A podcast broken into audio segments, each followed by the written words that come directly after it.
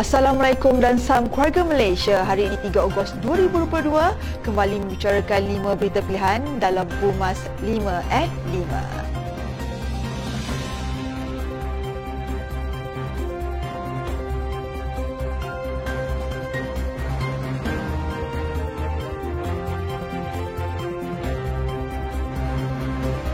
Ahli Dewan Undangan Negeri Adun Mahkota Datuk Sharifah Azizah Sheikh Zain berkata tiada lagi lompat parti berlaku apabila tulisan rang Undang-Undang RUU Perlembagaan Pindaan Nombor 3 2022 berkait larangan ahli parlimen bertukar parti dikuatkuasakan sekaligus membuktikan bahawa UMNO dan Barisan Nasional tegas membantras amalan tidak sihat daripada terus menular. Katanya, pindaan perlembagaan persekutuan bagi mewujudkan peruntukan larangan ahli Dewan Rakyat lompat parti mampu mengembalikan keyakinan masyarakat kepada ahli-ahli politik setelah keadaan cacar marba dalam negara berlaku selepas pilihan raya umum ke-14 yang lalu. Katanya, keadaan kerajaan yang tidak stabil pernah berlaku dan perbezaan beberapa kursi telah menjadikan segelintir wakil rakyat memberikan sokongan kepada pihak lawan atas beberapa tawaran. Jelas beliau, kita perlu akui bahawa UMNO dan Barisan Nasional adalah parti yang benar-benar mahukan kestabilan, kemajuan dan kesejahteraan secara holistik iaitu bukan kepada negara semata-mata tetapi juga meliputi rakyat. Pengurusi tetap veteran UMNO, Datuk Kamal Amir Kamil Hijaz berkata, rakyat perlu memberikan semula kuasa kepada UMNO dan Barisan Nasional kerana yakin parti tersebut sahaja mampu untuk menyelesaikan masalah rakyat. Jelasnya, kedudukan menteri dalam kabinet yang diisi oleh katak politik menyebabkan rakyat mending jari kepada AMNO dan Barisan Nasional apabila mereka melakukan kesilapan dalam mentadbir negara. Menurut beliau, Parti Keramat AMNO ini mempunyai pengalaman dalam mengendalikan krisis sejak pasca merdeka dan mempunyai cara serta kemampuan tersendiri untuk menyelesaikan pelbagai krisis walaupun negara sedang mengalami krisis dunia dengan begitu teruk sekali iaitu hyper krisis Amerika dan sebagainya.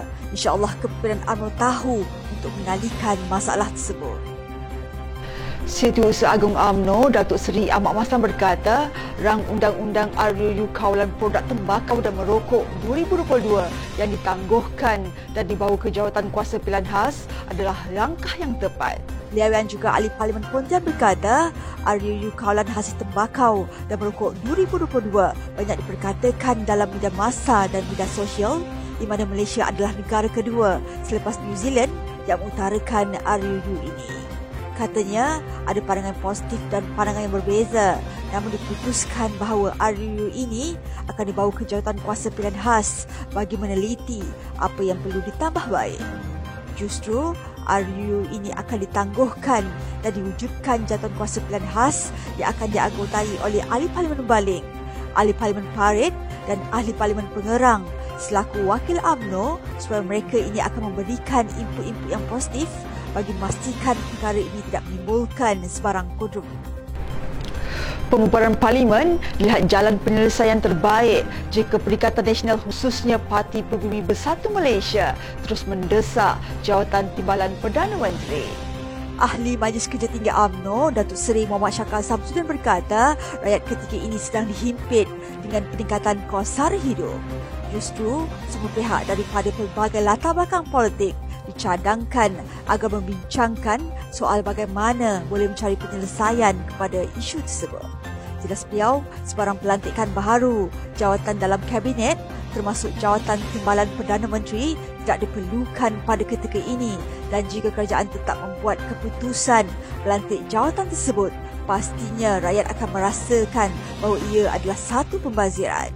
Tambah beliau sekiranya desakan terus berlaku, Perdana Menteri Datuk Seri Ismail Sabri Yaakob sewajarnya memohon kepada Yang di-Pertuan Agong untuk membubarkan parlimen memandangkan tempoh penggalnya hampir tamat tahun hadapan. Pelantikan TPM hanya akan menambah jumlah anggota kabinet yang sedia besar ketika ini dan isu ini tidak perlu dibangkitkan dalam keadaan rakyat yang terus tertekan. Pengarah Komunikasi Pemuda AMNO, Sheikh Muhammad Johan Rizal Sheikh Unan Mahsyri berkata, apa gunanya berbangga dengan nilai R600 juta sekiranya penyibatan itu akan menjejaskan kehidupan rakyat Kedah. Beliau mempersoalkan langkah kerajaan negeri yang melaksanakan strategi berjimat cermat namun berbaloikah penjimatan itu jika ianya menjejaskan kualiti hidup dan masa depan rakyat Kedah? Tambah beliau, pembangunan yang pesat berlaku di Kedah namun jaringan pipe lama JBA yang kerap pecah itu masih digunakan menyebabkan kadar NRW dan revenue water meningkat lebih 50% sekaligus menyebabkan tekanan air semakin rendah.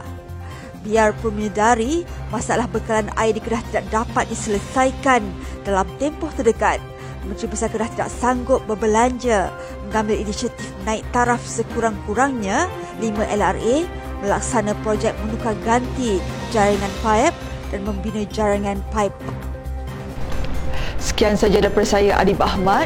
Jangan lupa temu janji kita Isnin hingga Jumaat jam 5 petang. 5 berita pilihan hanya di Pumas 5 at 5. Assalamualaikum warahmatullahi wabarakatuh.